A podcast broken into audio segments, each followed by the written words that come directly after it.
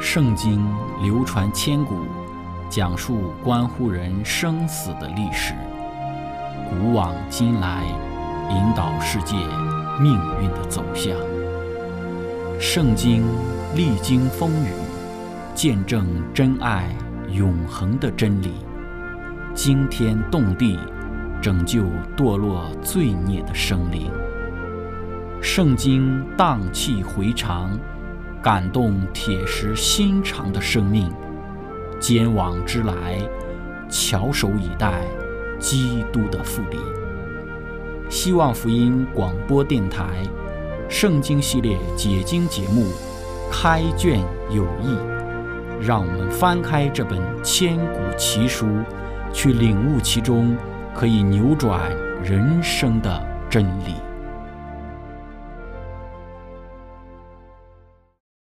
亲爱的听众朋友，平安！欢迎您收听《圣经解经》节目《开卷有益》。今天我们要学习的圣经是在《但以理书》九章二十四到二十七节。经上记着说：“为你本国之民和你圣城，已经定了七十个期，要止住罪过，除尽罪恶，赎尽罪孽，引进永义，封住异象和预言，并高至圣者。”你当知道，当明白，从初令重新建造耶路撒冷，直到有受高君的时候，必有七个七和六十二个七。正在艰难的时候，耶路撒冷连接带壕都必重新建造。过了六十二个七，那受高者必被剪除，一无所有。必有一王的民来毁灭这城和圣所，至终必如洪水冲没。必有征战，一直到底。荒凉的事已经定了，一期之内，他必与许多人坚定盟约；一期之半，他必使祭祀与贡献止息。那行毁坏可憎的如飞而来，并且有愤怒倾降在那行毁坏者的身上，直到所定的结局。亲爱的朋友，今天我们一起学习的主题是七十个七。开始学习之前，我们一起聆听一首诗歌。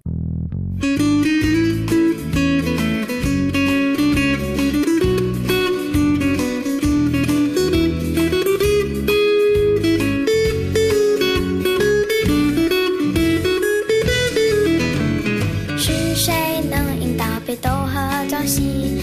是谁铺设了广大的银河系？云彩当海翼，又是谁注意丽？处置谁手笔？是谁立下了大地的根基？是谁将日光普照地的四季？谁创造生命，又赋予气息？宇宙的奥秘真不可思议。看一看，穹苍彰显出大能的天耶稣所住的荣耀无比。想一想，来自大自然的启迪，万物的存在绝不是偶然的。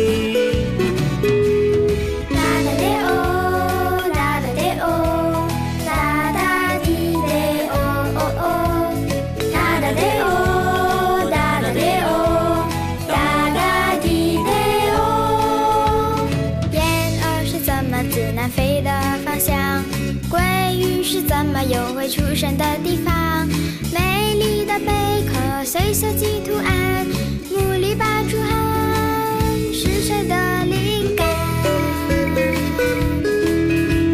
谁能使种子发芽又生长？谁造可爱的萤火虫会发光？谁又让飞鸟不中有口粮？百合花不放，也有美衣裳。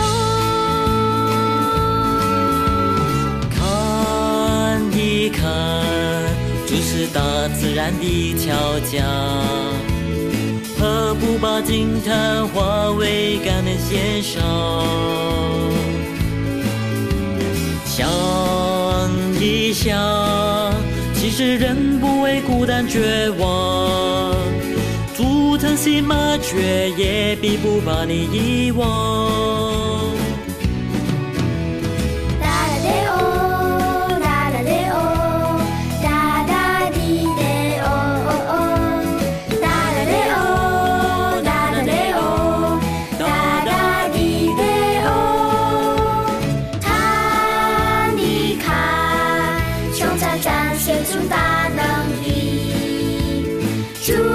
述说主的荣耀无比。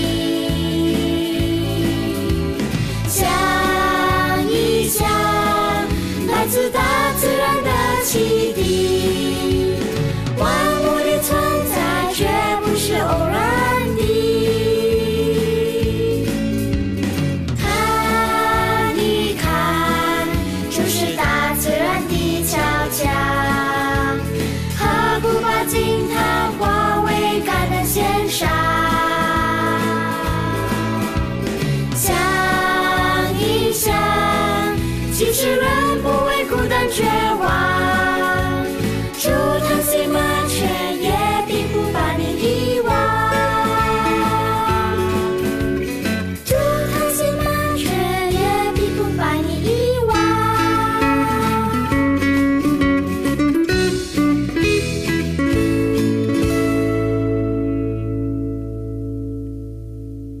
的朋友，关于但以理书第九章的事情，我们先来谈一谈这一章的事件日期。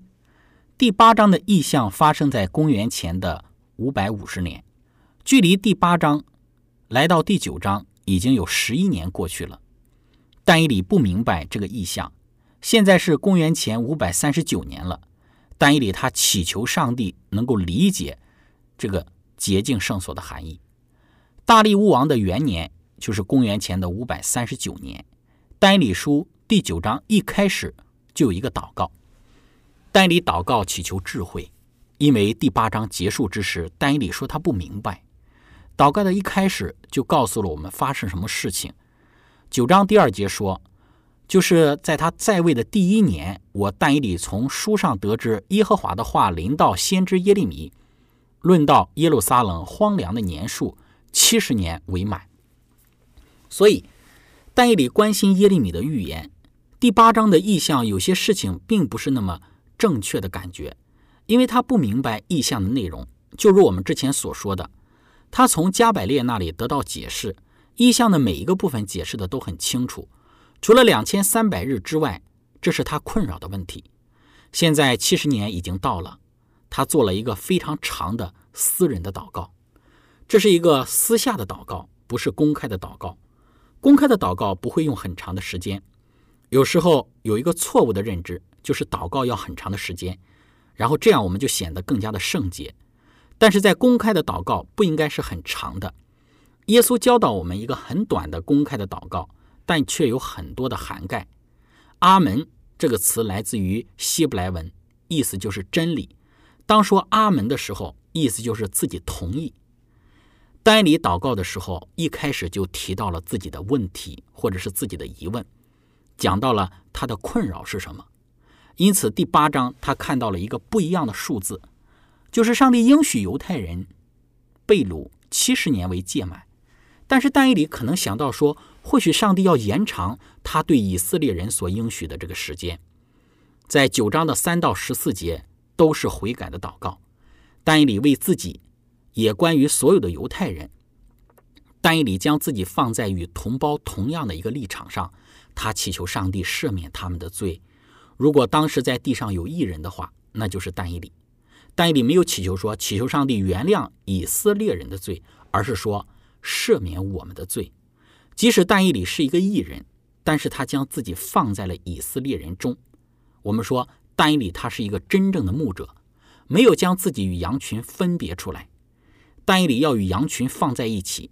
我们说，作为一个牧者，或者是一个圣经的老师，或者是一个传道，这是我们需要去学习的。我们要在合一的这种团契中，然后与上帝合一团契。接着，我们来看一看但以理他的祷告。但以理担心两千三百日圣所的预言，他祷告的回应是立即的。当他祷告的时候，这一个就立刻得到了回应。我们到第十章看到但以理要等三周才得到他的答案，我们要与但以理感同身受，我们也向上帝祷告，我们期待上帝立刻回应我们的祷告。我们有时候要等候，要祷告很长的时间，但是时间过后，我们就觉得说，上帝好像没有听我们的祷告，上帝没有给我们好的回答，我们就会很灰心沮丧。但是我们从圣经中学习的时候呢，我们看到上帝有他的时间表，他不是按的人的时间表。有时候不回应我们的祷告，实际上就是上帝在回应了，或者是听了我们的祷告。圣经中有很多的例子，例如约瑟在埃及当奴隶，他被关了十三年的时间。在埃及，在他被抬高之前，我们看到约瑟在十三年的时间里，他没有祷告吗？他肯定有祷告，他试着对上帝忠心，也保持自己道德的标准。波提乏看到了约瑟的能力，就把他放在一个重要的位置上。在他觉得舒服的时候，开始认为上帝已经回应了自己的祷告的时候，就有波提乏的妻子，因为他的出现，约瑟就变得更加的糟糕。约瑟会问一个问题：为什么自己保持道德的标准，忠心于上帝，却让自己的结果下场变得更加的糟糕呢？他又被放到了监狱里面，在监狱里面，他蒙受恩待。在监狱当中，他遇到了两个法老的高官，一直两年之后，九正才想起了约瑟。当我们的祷告未蒙垂听的时候，请我们不要灰心。我们作为人类，我们真的没有办法看到超越我们能够看到的。不管我们多么的糟糕痛苦，我们都不要感到孤单，因为上帝一定会回应我们。在第二十和第二十一节，加百列就带来了对于但以理他意象的解释。这里的加百列与第八章的天使是同一位，所以第八、第九章应该是连接在一起的。所以加百列带来了对于意象的解释。这个意象的解释正是第八章的解释，因为到目前为止，但以理还没有看到意象，因此加百列必定是在解释第八章但以理不明白的那个意象。在但以理写的时候是没有分开章节的，就是一整篇的文章，连标点符号都没有，因此要把整章连在一起来读。我们不要管章节数。接着我们来看但以理书第九章，加百列所解释的七十个七的。这个预言，加百列解释到，七十个七，这里面没有星期或者是周的说法，但是我们都同意这里所说的是周，因为一周就是七天。这里使用希伯来语的被动式，分开减出，定了七十个七的意思就是分开减出，定了七十个七，它是一个错误的翻译，更好的翻译应该是减出来的意思。七十个七就是四百九十。也就是四百九十天，所以既然四百九十天是被减除出来的，那么一定有一个比四百九十天更大的数字，才能够说四百九十天是从这一段更大的一个时间里头减出来的。而唯一比四百九十更大的一个数字就是两千三百日。但是这里没有告诉我们从什么时间开始减出来，起始点在哪里。但以理九章二十四节讲到，为你本国之民和你圣城已经定了七十个期，要止住罪过，除尽罪恶，赎尽罪孽，引进永义，封住异象和预言，并高至圣者。这里告诉我们一个大纲：七十个期要发生什么事情？但是在这里找不到起始点。但以理书九章二十五节讲到了，你当知道，当明白，从初令重新建造耶路撒冷。直到有受高君的时候，必有七个七和六十二个七。正在艰难的时候，耶路撒冷连接带壕都必重新建造。所以，从前面七十个七，后面的那一节经文，我们才能够知道要从什么时候数算这七十个七的日期。这与初令重新建造耶路撒冷和圣殿有关。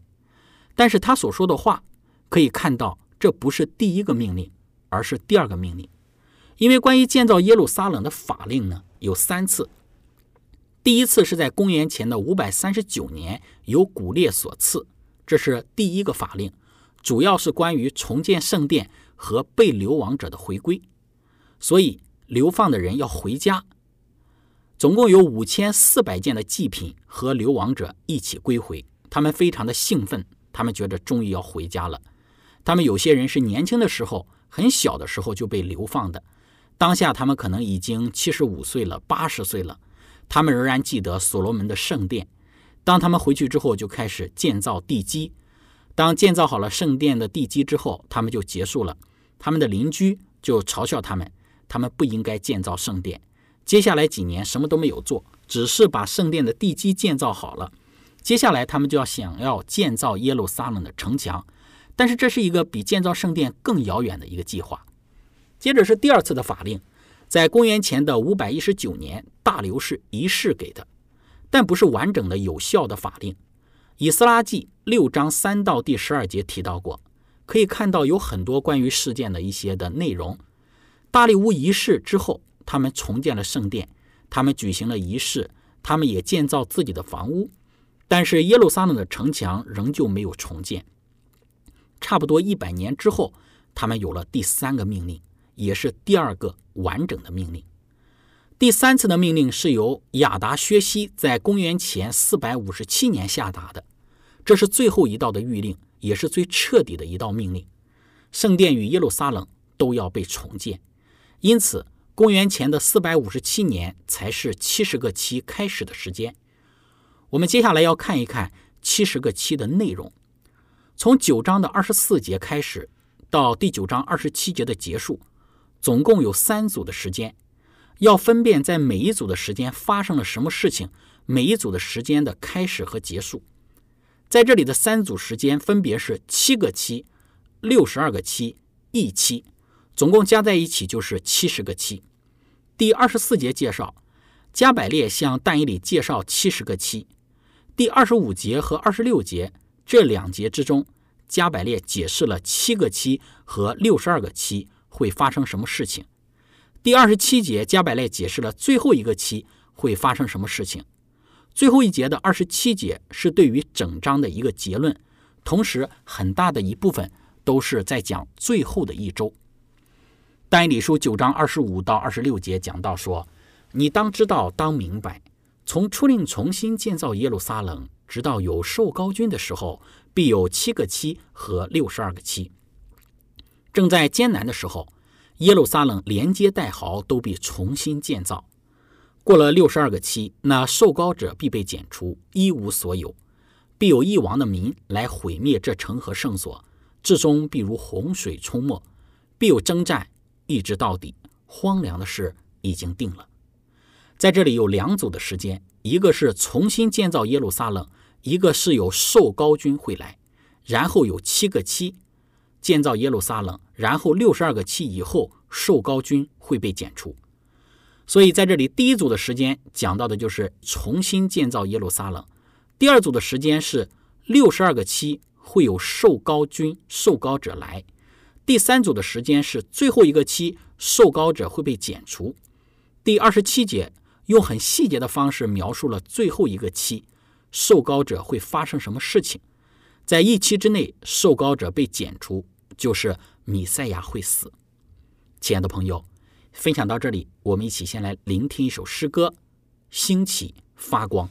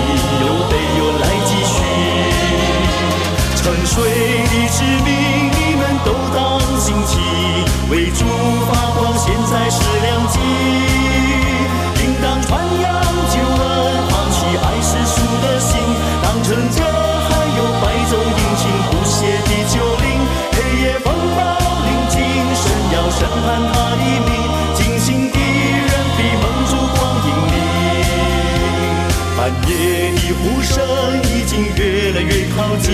是否你已准备好离去桌上的灯火光线越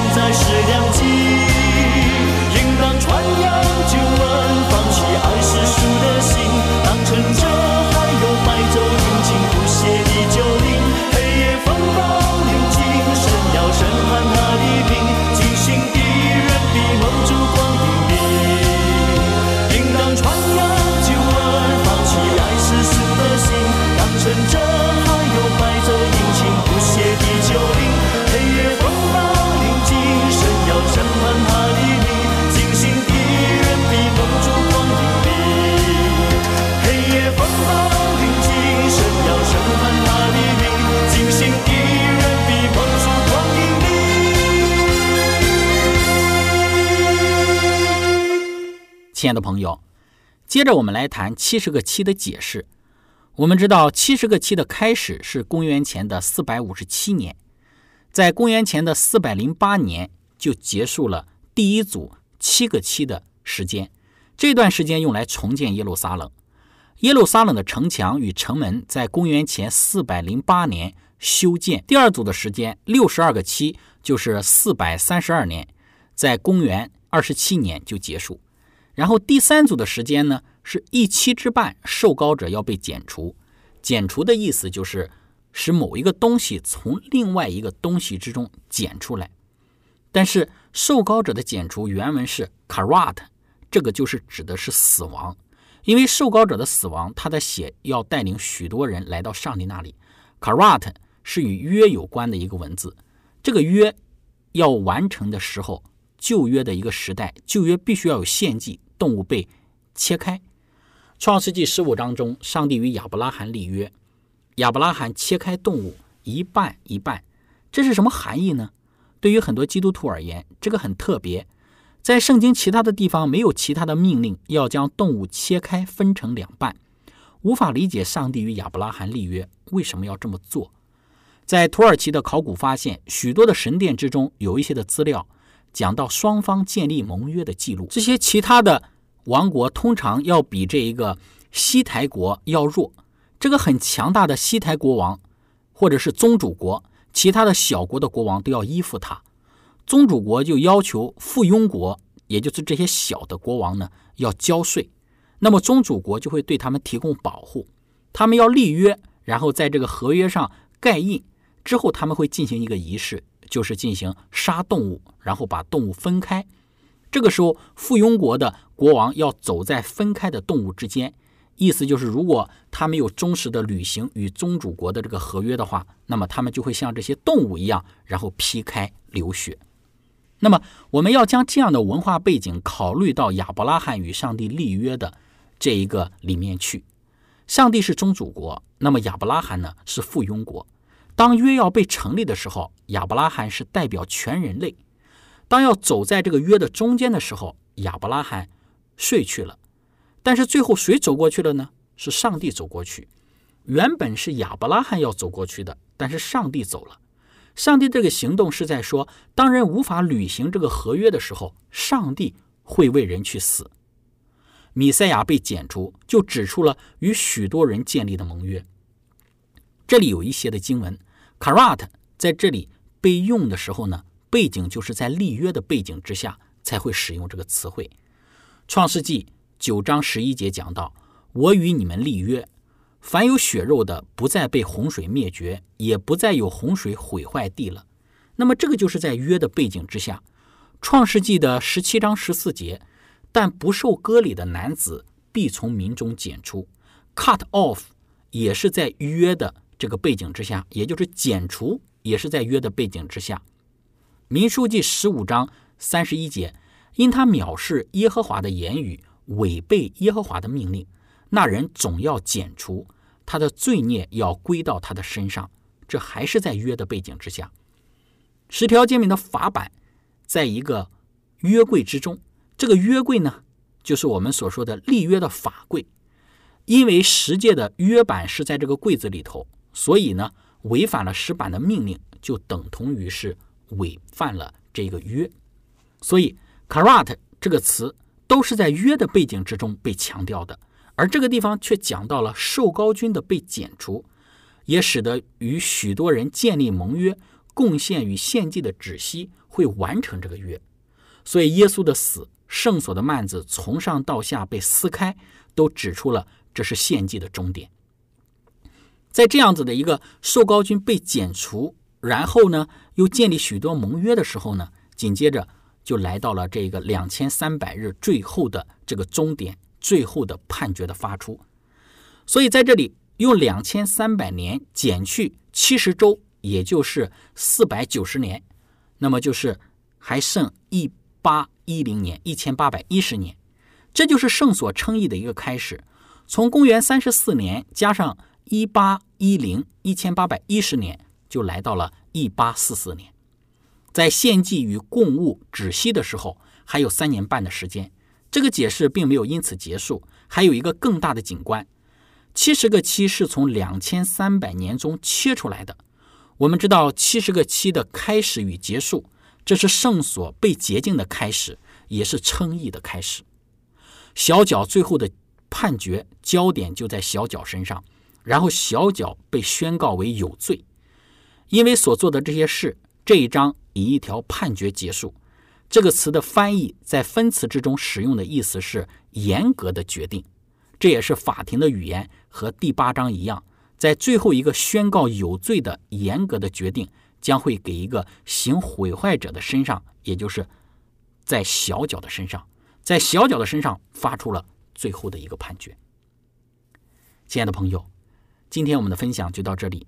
最后，如果您想与我们有更多的互动，欢迎您写电子邮件给我们，我们的电邮地址是 z h i c h e n g at v o h c 点 c n。感谢您，愿上帝赐福您。我们下次节目再见。